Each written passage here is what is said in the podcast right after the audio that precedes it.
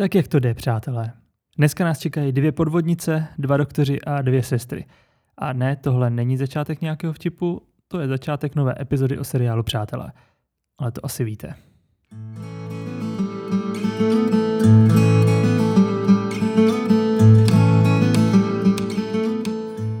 Oficiální popisek podle časopisu TV Guide zní rozuzlení. Monika a Rachel se setkávají se dvěma pohlednými doktory, Ross hledá u Jacka otcovskou radu, Phoebe konfrontuje své dvojče ohledně Joeyho.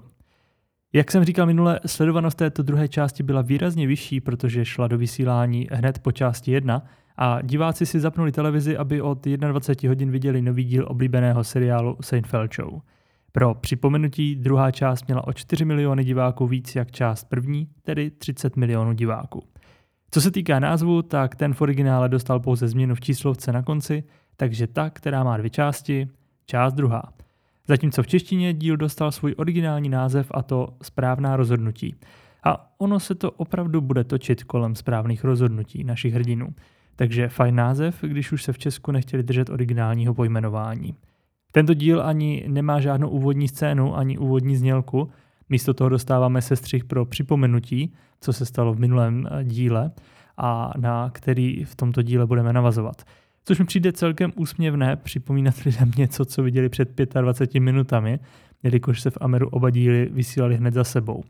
Dává to smysl pro nás v České republice, kde jsme díl viděli až po týdnu, ale v té Americe to moc smysl nedává. Nicméně pro nás to má taky smysl, když máme mezi podcastovými epizodami nyní 14 dní prostoru. Takže si to můžeme pustit pěkně od začátku, včetně navazující scény, kterou si pak rozebereme. Minule jste viděli. Halo, slečno. To je Phoebe. To bude všechno? Jsou dvojčata. Phoebe je Phoebe a Uršula je kočka. To je pro Uršulu. No jasně. Padne jí to. Marceli, vrať mi ten ovladač. Co pak se tomu tak divíš, he? Co jsi s tím udělal? To všechno kvůli pitomý Uršule. Že s ní Joey chodí, to je pro tebe opravdu tak hrozný? Neznáš mou sestru? Musíš s ní promluvit. Vždyť on se do ní zamiloval. Je to tvůj kamarád. Ještě spolu ani nespali. Není to vůbec nic vážného. Je. ano, chtěla jsi něco? No, oh, Rachel, Rachel! Pořád Au, au, au.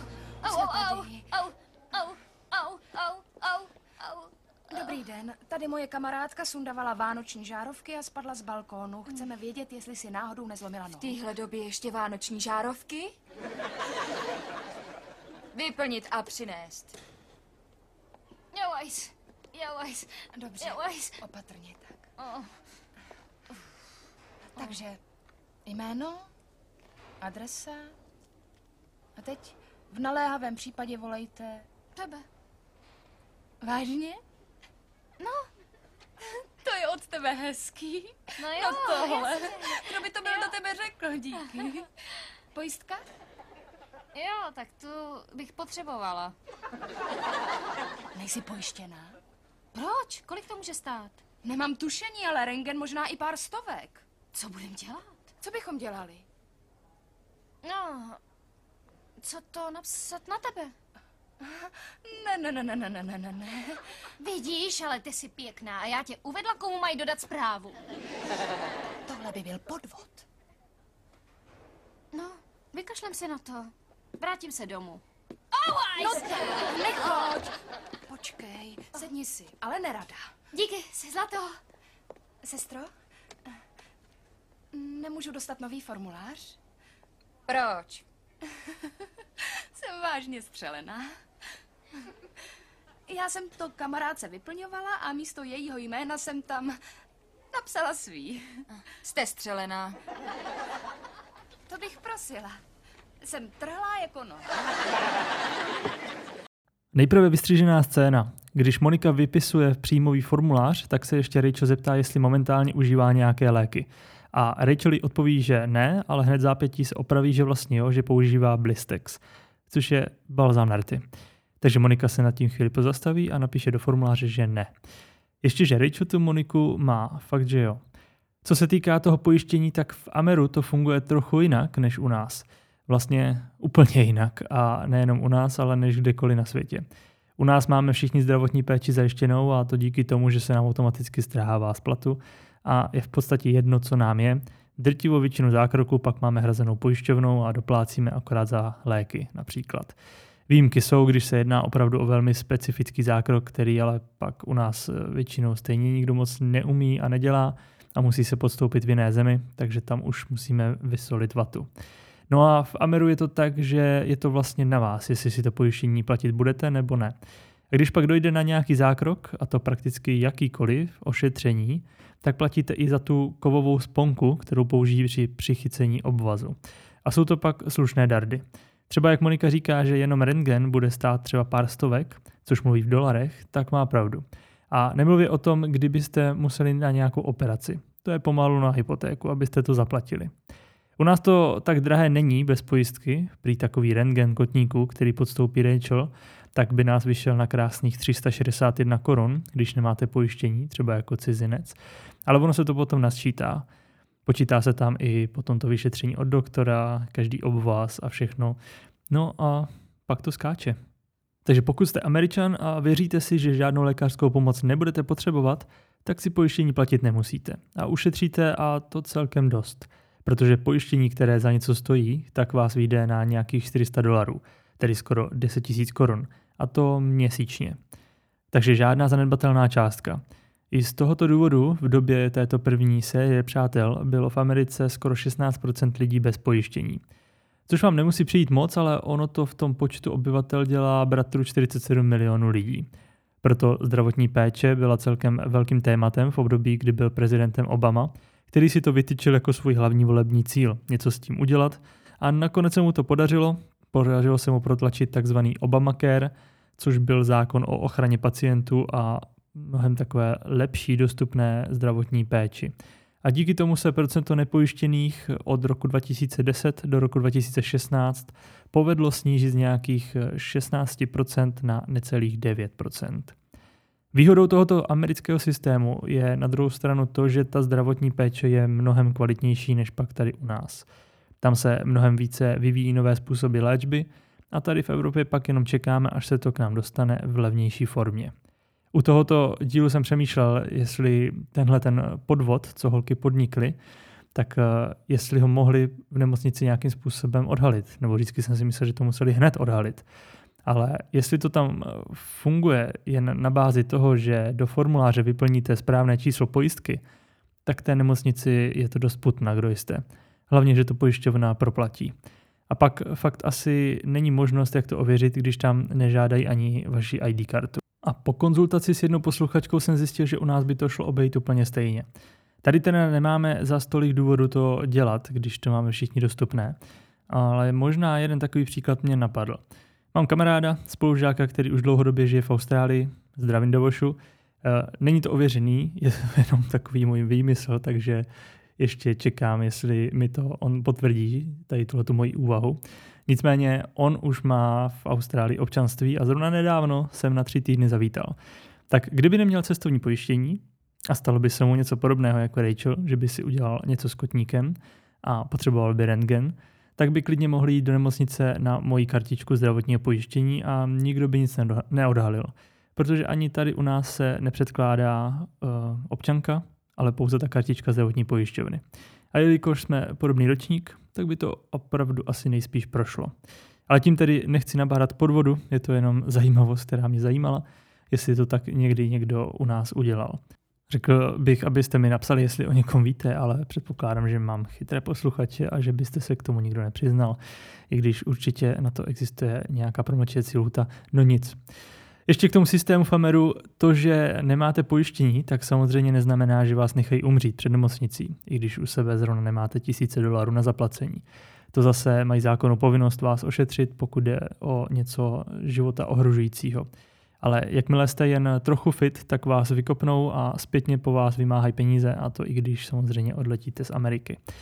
Proto možná z amerických seriálů z nemocničního prostředí znáte takzvaný pro bono případy, kdy nemocnice zatáhne na vlastní náklady pár případů ročně, aby si zlepšili image, nebo na to mají nějaké sponzorované fondy, které na tyto případy eh, můžou čerpat. Ale teď zase zpátky k seriálu. Mezitím totiž Rosovi obavy z toho, že z něj bude táta, nadále přetrvávají. Včera se mi zdálo, že hraju se svým klukem fotbal. Jo, No, hezký. hezký. Místo balónu.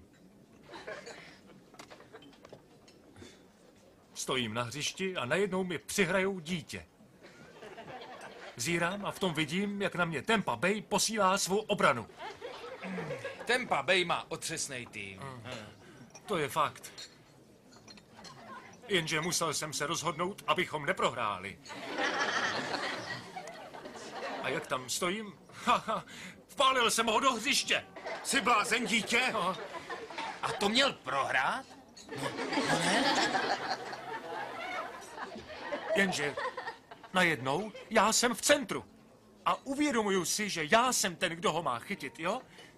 Zároveň je mi jasný, že na to nemám dost času a tak utíkám a utíkám a v tom jsem se z toho probudil. Já se nedomnívám, že ze mě bude dobrý otec. Ale bude, Rossi. Kde pak? Jsi přece ten nejzodpovědnější člověk v Americe. Budeš bezva táta. Jasně, hlavně musíš to dítě líp nahazovat. Máš pravdu. Jo, nebyl jsi někdy v Duhovém paláci, prej je to tam strašně drahý. Jo, když si objednáš. Beru tam Uršulu, má narozeniny. Phoebe má taky narozeniny. A kdy? Dneska. Ach, páni, proč zrovna taky dneska? Tak přemýšlej.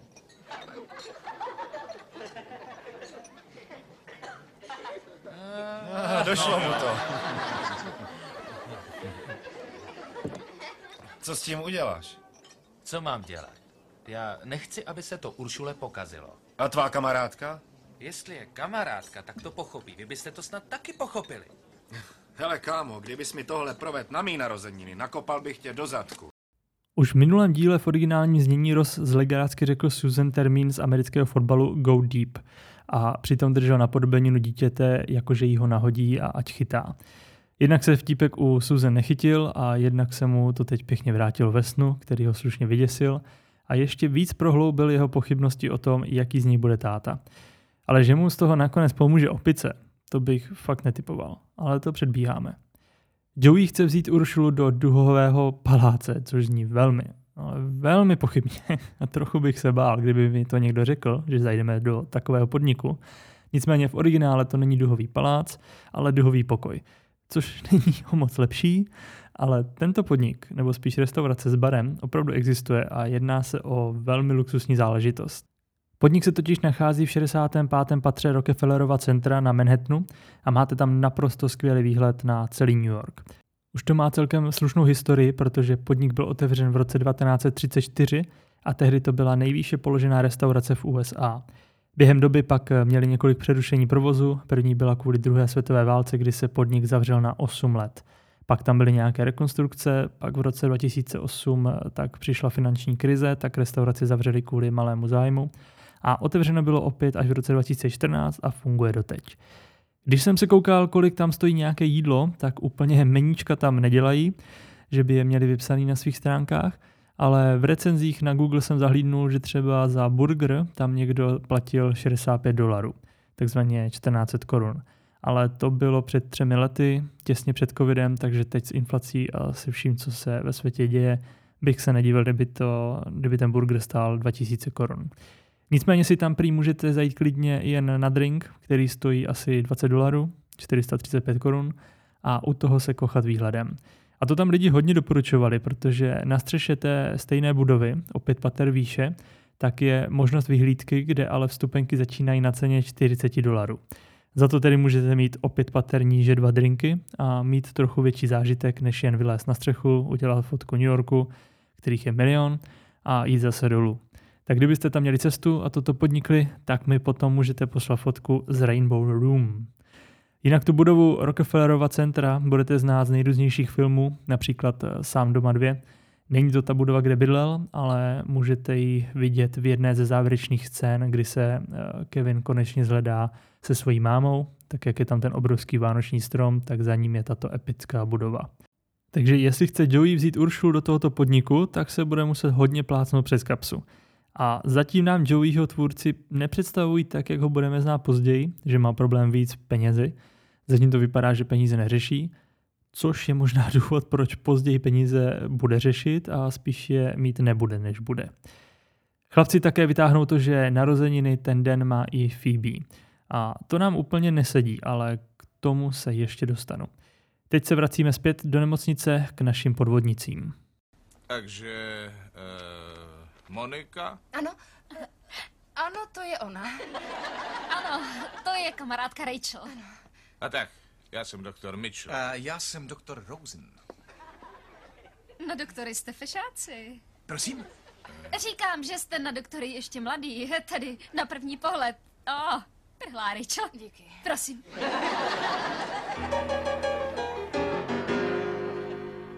Kdo pak nám to přišel na scénu? Samotný else George Clooney společně s Noahem Wilem v roli mladých doktorů. Obzvlášť cením, že zde dabuje dvorní daber George Clooneyho Jan Kaniza. Ten hlas mi k němu naprosto skvěle sedí. Co je horší, tak jsme ochuzeni o reakci publika, když se tito dva herci objeví na place a začnou jásat a tleskat. U nás tam ani nepřidali žádný potlesk, prostě jenom ticho, jako by nic, prostě úplně dva totálně neznámí herci, jen tak si prostě přijdou na plac. Nicméně pro George a Noaha nebyly tyto role doktorů vůbec neznámé, protože už byli celkem známí pro své hlavní role v jiném seriálu s názvem Pohotovost, který z okolností startoval jen o pouhé tři dny před prvním dílem Přátel. A hned první díl měl obrovský úspěch, protože ho sledovalo 30 milionů diváků. Na tomto čísle jsme se vlastně dostali s přáteli až s tímto dílem. A oni to zvládli hnedka první díl. Ve stejný den, kdy se pak vysílal tento dvojdíl Přátel, tak se zároveň vysílal i 18. díl seriálu Pohotovost. Diváci tak měli možnost vidět tyto dva herce v jeden den ve dvou různých seriálech, ale ve stejné profesní pozici. Koukal jsem, jestli jim třeba nedali stejný jména, ale bohužel mají je změněná. A já jsem si teda vždycky myslel, že George Clooney byl tím největším tahákem tohoto seriálu, toho seriálu Pohotovost, a že to celé bylo postavené jen na něm, ale ono ne. Celý ten seriál měl nakonec neskutečných 15 sezon a končil až v roce 2009. Ale Clooney hrál v úvozovkách pouze ve 109 epizodách z celkových 331. Víceméně po páté sezóně tam skončil a pak už se jen objevil v jednom z posledních dílů poslední série. Zatímco tady jeho kolega Noah Weil, tak ten se objevil v nejvíce dílech celého seriálu. Konkrétně 254 epizod a celé to vlastně zavíral. Takže to byl on tou hvězdou, co seriál táhnul celou dobu. Prý jeho nejméně oblíbená scéna, tady toho Noaha Vaila, byla, když měl dávat umělé dýchání z úst do úst. Na tom by asi nebylo zas tak nic zvláštního, kdyby ten, komu měl toto dýchání poskytovat, nebyl pes. No, v této scéně je opět potom krátká vystřížená scéna, kdy oba doktoři pokračují v průběžném přebírání složky Rachel a snaží se být tím doktorem, který Rachel ošetří. Nakonec složka zůstane u Clooneyho, což nám vysvětluje, proč desky na konci drží on, když v naší, v naší verzi je měl mít naposledy jeho kolega doktor Rosen. Tady asi bylo potřeba pro zápletku dílu, aby tam přišli dva doktoři, protože jinak by asi nebyl moc eh, důvod k jednomu pacientovi s vyvrklým kotníkem posílat dva doktory. Pěkně jako u nás, jeden doktor, prohlídka maximálně pět minut, zbytek obstará sestra na zdar. No a očividně tady to asi opravdu nebylo ve finále nic moc vážného.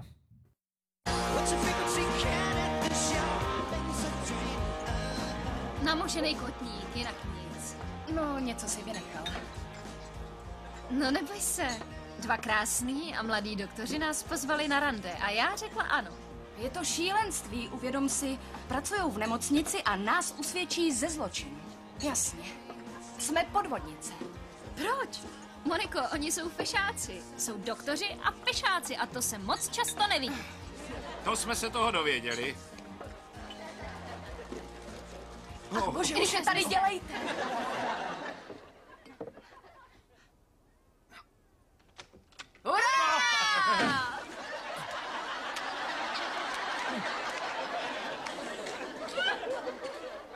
Vy mě budete mít na svědomí.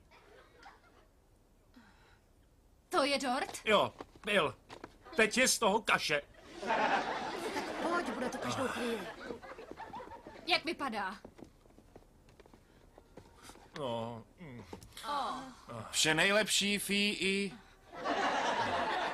co kdybychom udělali bez těch růžiček? To by musela mít velkou fantazii. Dort pro I, kdo to je? To přece nemůže Ježíš. Vy jste skvělí! Pane bože, moc jsem se nelekla. Ahoj všichni, ahoj Betty. Betty, ahoj, kde jste vzali Betty? To je skvělý, senzace. Jsou to všichni, co mám ráda. Všichni v jedné místnosti. Kde je Joey? Tam je Betty, mrkej. No, vidíš ji? Hm?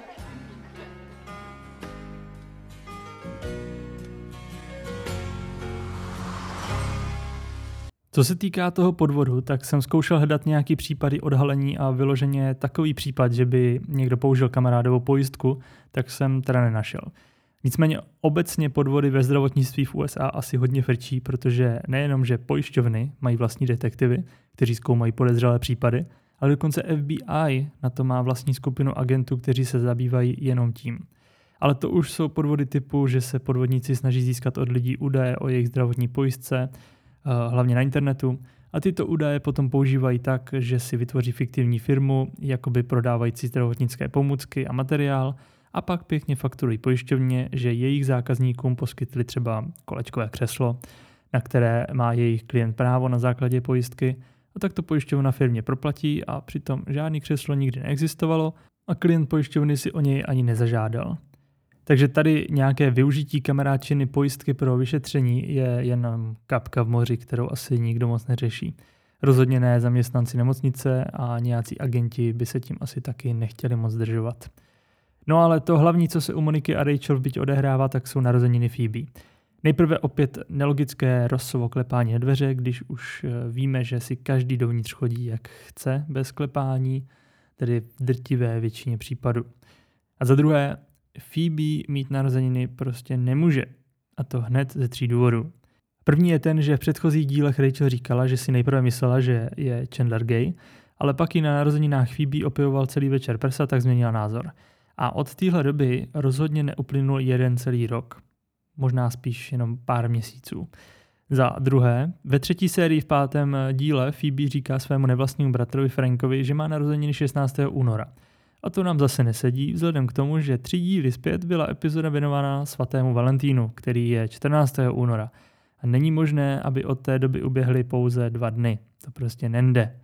A za třetí, v deváté sérii se opět koná narozeninová party pro Phoebe a Joey se rozčiluje, že to zrovna vychází na Halloween, což je 31. října. Takže tak. Malý rozdíl pak mezi dubbingem a originálem je, když všichni koukají na rozbitý dort, Phoebe k ním přijde, tak v originále řekne, co se to tady děje. Na místo českého dort pro Phoebe, kdo to je. Taky na to navazuje vystřižná scéna, kdy se opravdu pořádně koukne teprve na ten dort v originále a teprve teď začne číst nápis všechno nejlepší píhý. a pochvaluje si, že se jí tahle ta nová zvláštní přezdívka líbí. A následně se začne radovat z lidí, co přišli, mezi kterými je i Gunter, který teda ještě stále nemá jméno a ani tak zářivě bílé vlasy. A taky je tam Betty, o který v originále Phoebe nadšeně říká, že našli Betty, našli Betty.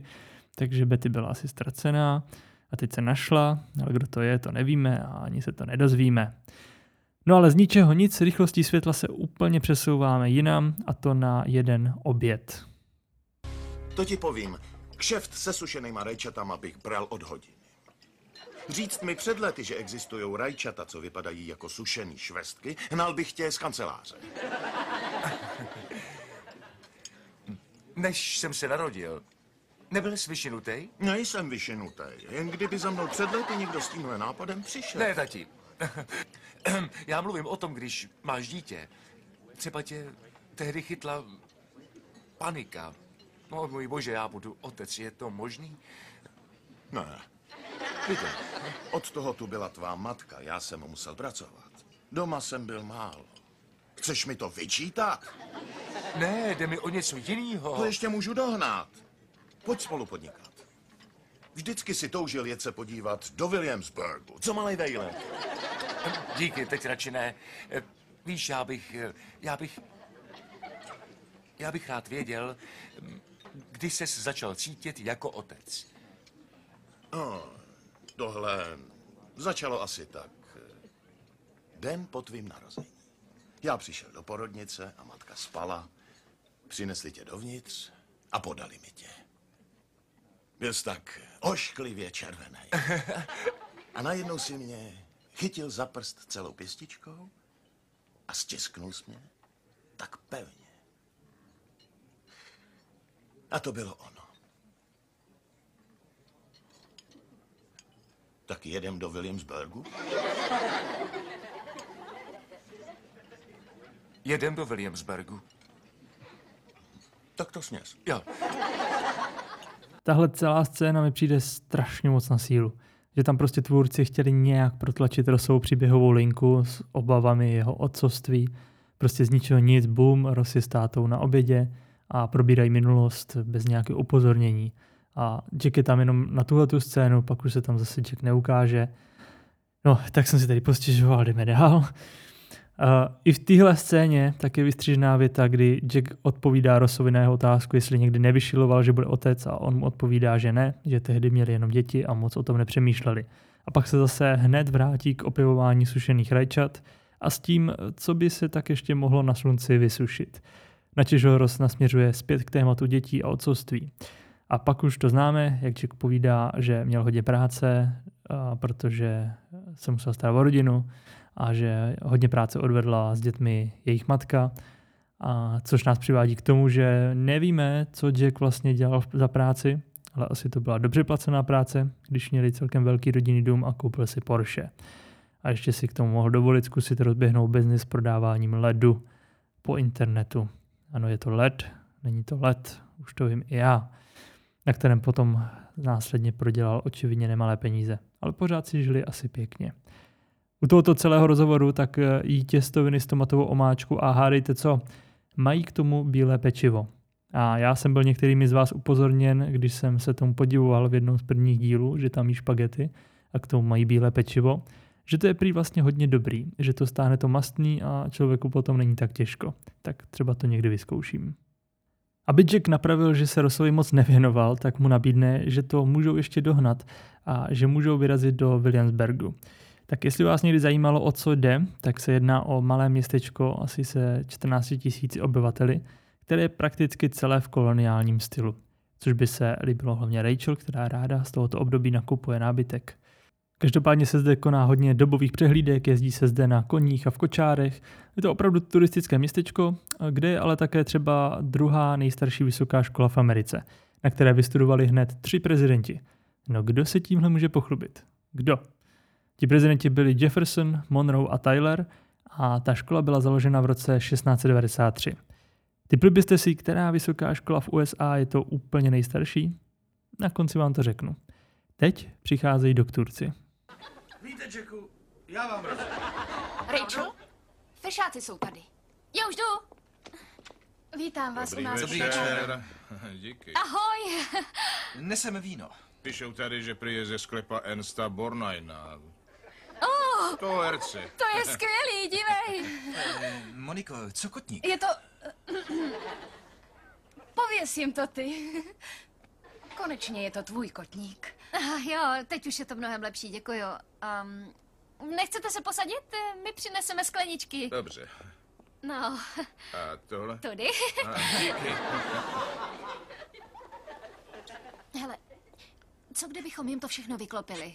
Bylo by to správný, měla bych lepší pocit. Zbláznila se, byl by to průšvih. No, Moniko, ty jsi ale zbabělec. Zbabělec? Snaž se postavit na pevnou zemi, jo?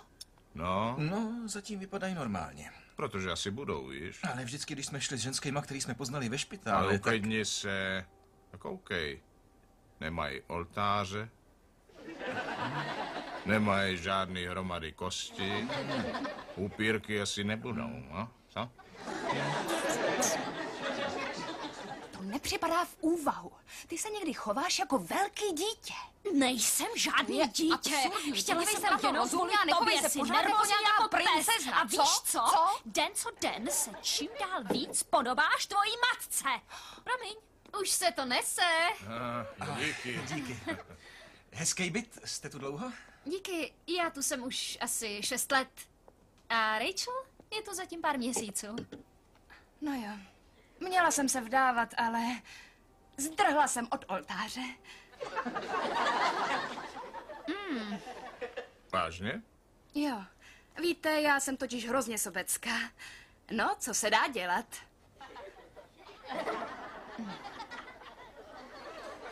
Dejte si salát. Co, Moniko, děláte? No, jsem vrchní kuchařka v restauraci. A to je prima. To je. Můžu aspoň lidi komandovat a to já ohromně miluju. Dobrý salát. Hmm, s láskou dělaný.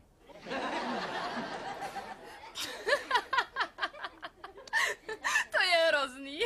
Já jsem tak skažená.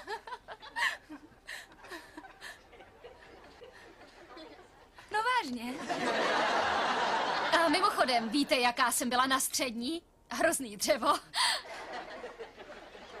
Já se počůrávala. A já jsem se lidem ráda předváděla. My obě, víš?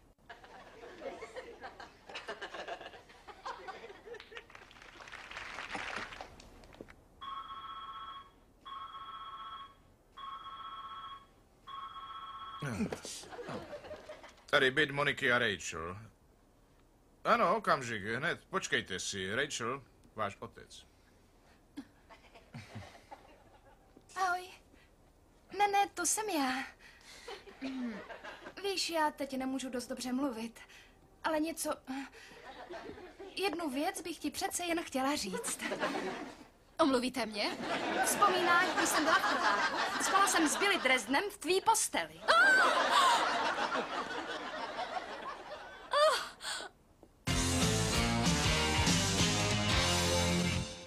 Chudáci doktorci. Ty vůbec netušili, do čeho se to připletli. Na druhou stranu je asi tolik nepřekvapilo, to, co se kolem nich teďka zrovna dělo, když měli za sebou takové bizarní schůzky, na kterých byly například nějaké oltáře, lepky a kosti. Ale pěkně po pořádku. Hned na začátku máme opět v televizi nadebovaný pořad, který tam běží, takže nemáme šanci tušit, že je televize stále od Marcela přeladěná na španělštinu, což označuje stále svítící zkratka SAP v levém horním rohu televize. Když George Clooney přináší víno, tak říká, že je ze sklepu Ernesta Borninga. A ten opravdu existoval, byl to herec, který působil ve filmu víc jak 6 dekád, zemřel v roce 2012 ve věku úctyhodných 95 let. Jestli měl opravdu nějaké sklepy a prodával víno, to jsem nenašel. Nicméně se tento herec objevil v seriálu Pohotovost v roce 2009 a byl za tuto roli nominován na cenu Emmy. Přitom, jak se holky začnou vzájemně pomlouvat, i když vlastně pro doktory to není vzájemně, jako spíš velmi, ale velmi otevřené přiznání, v čem jsou špatné nebo co kdy provedli, tak zazní i potvrzení, že Phoebe nemohla mít tento díl druhý narozeniny, protože Rachel o Monice, a.k.a. Rachel, řekne, že se přistěhovala před pár měsíci. Jinak tuhle scénu mám z celého dílu asi nejradši. To, jak se ti doktoři uklidňují, že tam nejsou žádný oltáře, je mega vtipný. A pak, jak se do sebe holky pustí, to je ale teda mnohem eh, více vtipnější v originále než v dubbingu. Rachel například neřekne, že je Monika z Babilec, ale že je přímo posera, nebo jak Monika z ničeho nic řekne, že je tak skažená, zasměje se tomu a pak jim dodá no vážně, tak v originále řekne, já jsem tak rozmazlená. Pak chvilka ticha a pak jim dodá, to je celý. Rachel, aby to trumfla, tak v dubbingu říká, že byla na střední hrozný dřevo, ale v originále použije silnější urážku, protože řekne, že byla velká jako kráva. A to už je docela silný kafe. Malé detaily v těch rozdílech mezi dubbingem a originálem, ale dělá to celkem rozdíl. Těžko říct, na kterou stranu bych se postavil. Celé to vlastně začalo jen tím, že se Rachel chtěla doktorům přiznat a Monika nechtěla.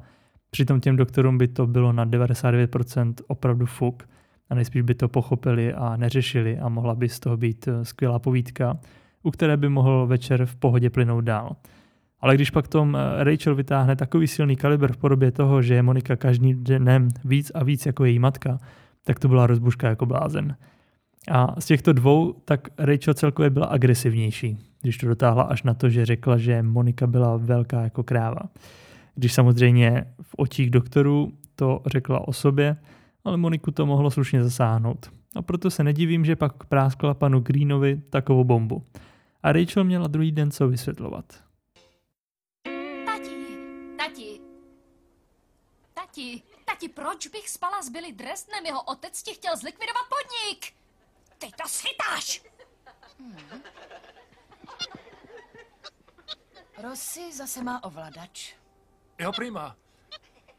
No, snad už to vypne. starosti, pane Slon. Ten už se nevrátí. Já ho znám. To je Spíš ne.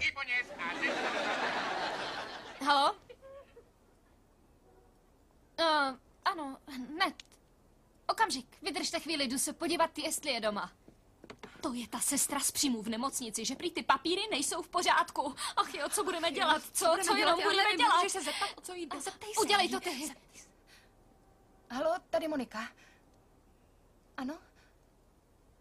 Aha, dobře. Ano, hned k vám přijdeme. Děkuju. Co? Chybí jim tam jenom jeden podpis. Ah, měla spravdu. Měla spravdu, nestojí to za to. Díky. Jdu se oblíknout. Jo. Ahoj. Čau. Ahoj. Problém? Tvá ségra se na mě vykašlala. Ale ne. Ona, ta spolehlivá osoba.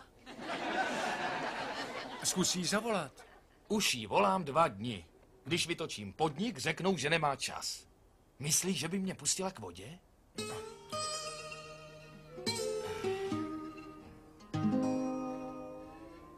Kvůli nadabovanému pořadu v televizi museli dabéři změnit i počáteční dialogy, kdy v momentě, kdy Marcel vezme ovladač od televize do ruky, tak Ross v originále říká, třeba to zase přepne zpátky do angličtiny.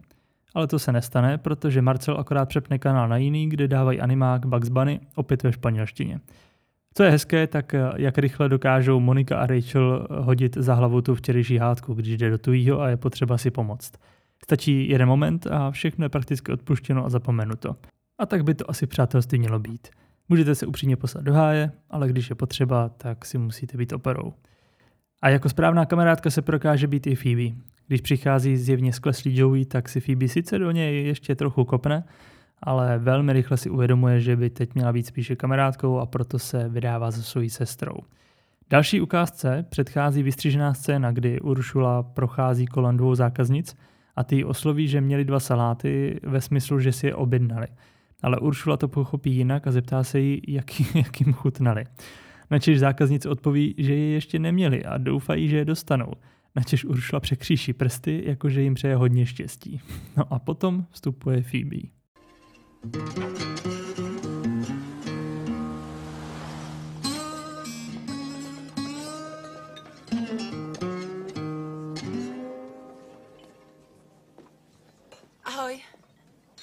Ale. Měla bys chvilku? Chvilku, ano, jsem jenom v práci. Posaď se sem.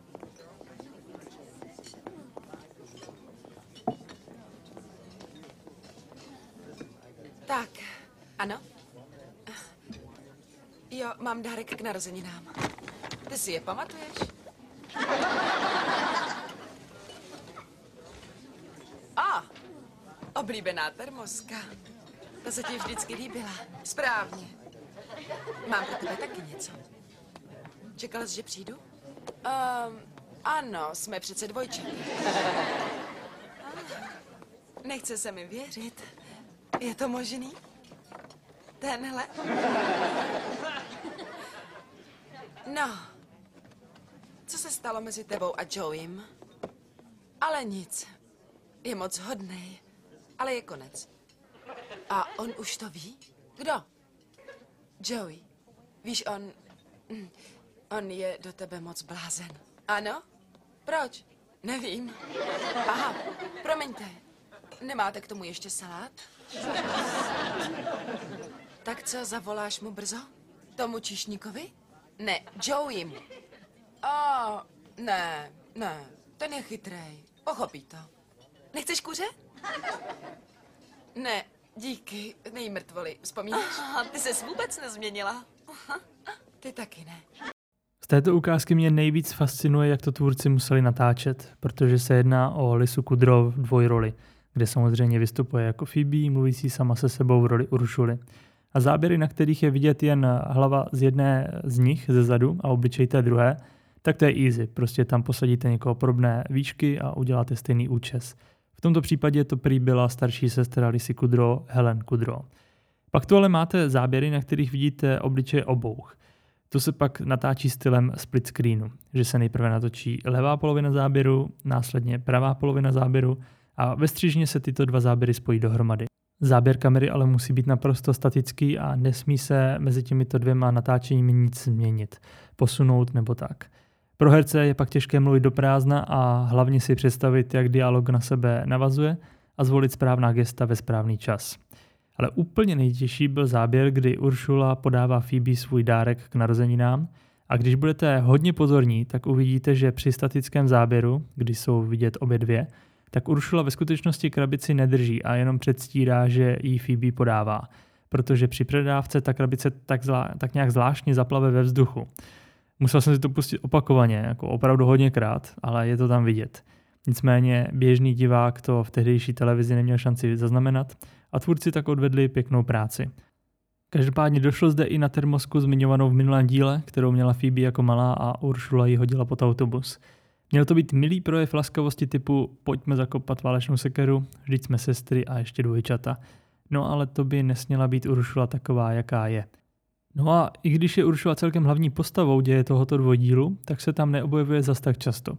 Celkový čas, který je na obrazovce, tak jsou sotva dvě minuty. A já předpokládám, že to je kvůli té složitosti natáčení uh, v jedné scéně obou Phoebe a Uršuly. Nicméně na konec tohoto rozhovoru mezi Phoebe a Uršulou ještě navazuje vystřížená scéna, kdy Uršula volá počičníkovi, kde je její salát. Pak se obrátí k Phoebe a říká, obsluha tady je fakt příšerná. Teď už chápu, jak to lidi myslí. Mimochodem, v jednom z dílů jsem do tebe blázen, kde Uršula vystupuje, tak je, že má ještě druhou práci. A tou je, že provádí v muzeu dinosaurů. Takže je celkem otázka, jak to, že už dávno nenarazila na Rose, který tam dost možná by i mohl pracovat v tom stejném muzeu. Já bych to tak propojil, ty seriály. Ah, no nic. No, dobrý den. Hmm.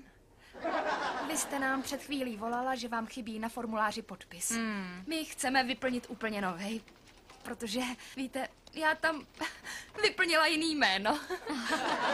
Já jsem... Vy jste víc než střelená. to je. To jsem, já jsem pitomá, opravdu. A já jsem to přišla zaplatit šekem. Vaše pojistka by to pokryla. Já vím, já jsem taky pitomá. Střelená. Na tohle hned navazuje další vystřižená scéna, kdy se u vypisování nového formuláře začnou jedna druhý omlouvat.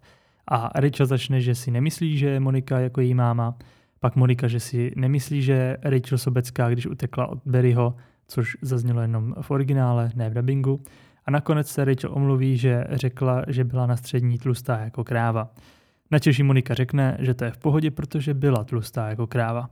A Rachel jí odpoví, já vím, omlouvám se jenom za to, že jsem to řekla. Trochu mě mrzí, že se nedozvíme, kolik to vyšetření Rachel nakonec stálo.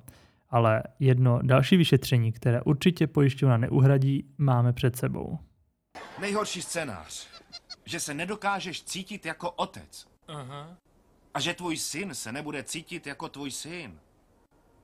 A že všechny jeho vztahy k lidem tím budou poznamenaný. Ty myslíš? To kdybych věděl. Hm. Co je s ním zas? Spolknul chlupy. Aha. Dobrý, kdo hraje? Ty, já mám 40 bodů za kládu. Ne, ty máš nula bodů za ládu. Kde je K? Kde je moje K?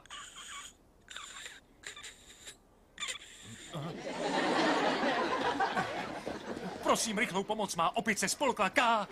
Běžte s tou opicí pryč. To pak to nechápete, k veterináři je to lán cesty a on se dusí, nevím, co dělat. Co se stalo? Marcel spolkl písmeno. Dovolte, tahle nemocnice je pro lidi. Tohle je taky člověk a má svý jméno, jasný? Dívá se na televizi, škrábe se na zádech, když nikdo nekouká. Prosím, mějte slitování. Pojďte sem. Je, díky. Michael? Rachel. Co je? Moniko. Oh, ahoj. Předně, nikdy nenoste zvíře do nemocnice, to opravdu patří na veterinu. A z nemocnice vás vykopnou. Nebýt zpřáteleného George Clooneyho, tak Marcel opustí seriál dřív a všichni bychom s tím asi možná byli v pohodě. Na jednu stranu se divím, že Clooney vůbec nabídnul pomoc, potom hodně zvláštní večer u holek, ale na druhou stranu už asi nějaká opice nemohla úplně tak zaskočit. Cením jeden detail a to ten, že Chandler má v průběhu dílu na ruce náplast, což je připomínka z minulého dílu, kde mu Nina zcvakla ruku do sešívačky. I když nepokryli to úplně perfektně, protože na začátku této ukázky mu náplast chybí, ale hned v dalším záběru už náplast opět na ruce má. A zatímco oživují Marcela, tak Phoebe přichází s celstí, aby se mohl Joey pohnout z místa dál. Nebo to vůbec neplánovala? Ahoj. Uršulo, co ty tu děláš? Já jsem ti volal. Hele, um, Ne, ne, netvař se tak studeně. Už znám ten pohled, moc mě děsí. Promiň. Co se děje? Nic nechápu. Pamatuješ, co jsi řekla minule? Ano, um, jo, radši bys měl zapomenout, co jsem řekla minule. Mluvila jsem nesmysly, pila jsem. Ale... Nepila. Dobře, tak ne. Byla jsem ovšem opilá tebou. Uršulo. Už jsem vystřízlivěla. Proč? Protože jsem dobrý kamarád Phoebe? Kdyby jo, vykašlal by ses na ní? Ne, ne, to bych neudělal. Um, je zatím, Phoebe. Takže buď ona, nebo já. No tak, to je škoda.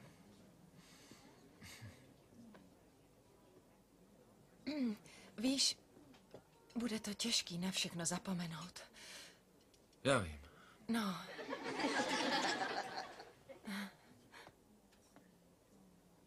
Je to tím, že se rozcházíme, nebo nevím. Nikdy jsi nebyla tak krásná. vážně? Aha.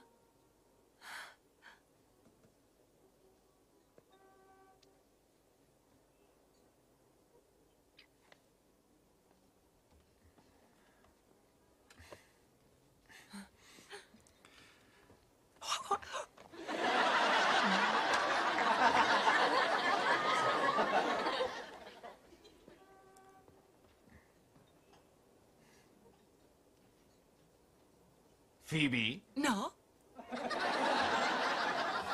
Přemýšlel jsem, jestli to byl opravdu Phoebe plán, tak to za Joeym přijít a rozejít se s ním za Uršulu, aby se dál netrápil, nebo jí to napadlo až v momentě, kdy ji Joey hned oslovil jako Uršulu, protože na sobě měla svetr, který daroval Uršule a ta ho pak darovala Phoebe. Jeden argument pro to, že to plánovala, je ten svetr a pak účes, podobný Uršule. Argument, že jí to napadlo až na místě a tak trošku improvizovala, tak je ten, že si nesundala svý prsteny. Phoebe totiž nosí 8 prstenů, 4 na levé ruce a 4 na pravé, kde ten jeden na ukazováčku je opravdu výrazný s modrým kamenem. A to mi neříkejte, že si Phoebe o Joey myslí, že je tak blbej, že by si toho nevšimnul a proto si ty prsteny nesundala, protože Uršula nenosí ani jeden prsten. Tak fakt nevím, co myslíte vy? Bylo to plánovaný, nebo to vzniklo náhodou, improvizací? Dejte mi vědět. Co ale víme, tak že se Joeymu nakonec zalíbila i Phoebe a to ve finále mnohem více jako Uršula. Tato scéna, kdy Joey Phoebe políbí, pak ale nesedí vzhledem k budoucí epizodě, kdy Phoebe zjistí, že se narodila o rok dřív a nestihla tak do svých 30 najít někoho, kdo perfektně líbá. Načeší tento cíl splnil Joey, kdy za ní vyšel ven před kavárnu a políbili. Ale přitom už to měla splněno z tohoto dílu v první sérii. No ale teď nás ještě čeká Marcel. Přežil. Je tak drobnej. Dostal jsem zprávu. je v pořádku. Jo, doktor vytáhl káčko. Ještě našel M a O. Myslíme, že chtěl napsat mok.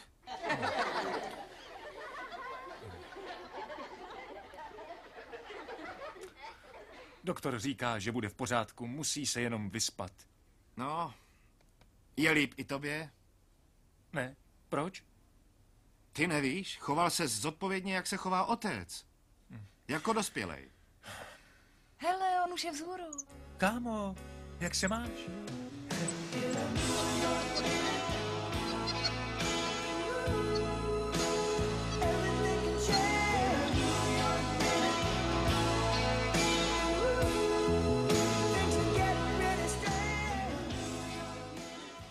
Co k tomu říct?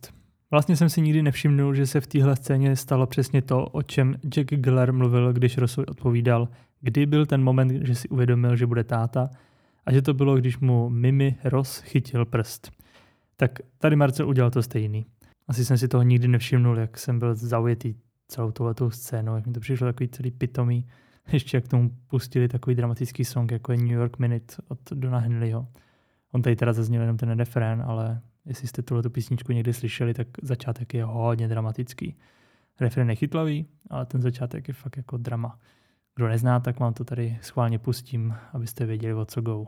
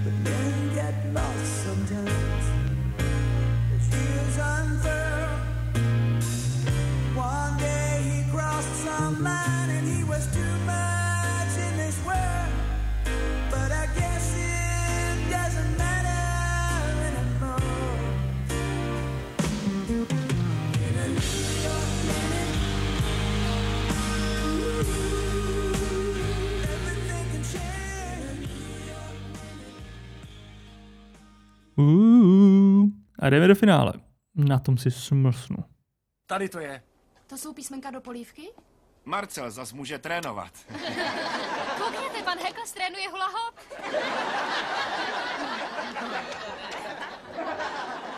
Ahoj, Ahoj, Joey. Joey. Hola, amigos.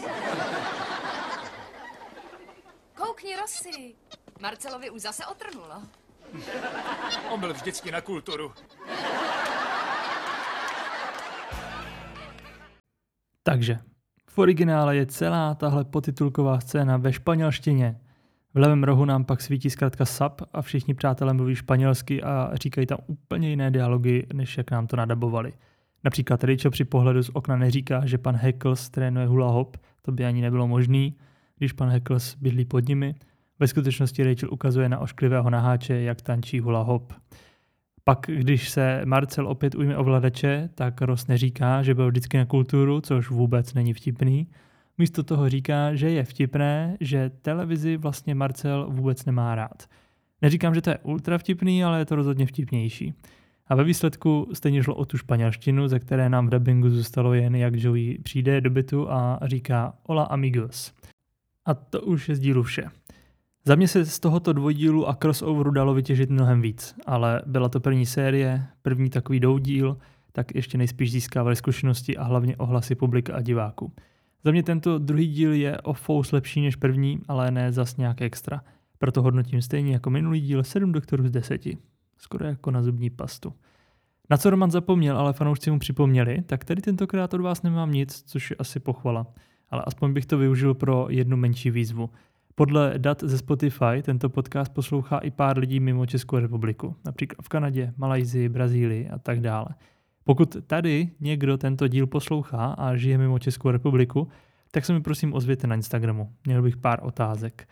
A vy ostatní mi dejte vědět, jestli si myslíte, že tu falešnou Uršulu Phoebe plánovala, nebo to prostě vyplynulo a improvizovala. Jo a ta nejstarší škola USA je Harvard, založená 1636, tedy 57 let potom trvalo, než vznikla další vysoká škola v Americe. A to už je opravdu vše. Tak zase příště, já se jdu bavit tím, že musím naplnit nový e-shop Black Chili produktama, tak se třeba za týden můžete mrknout, jak nový e-shop vypadá. Zatím ahoj.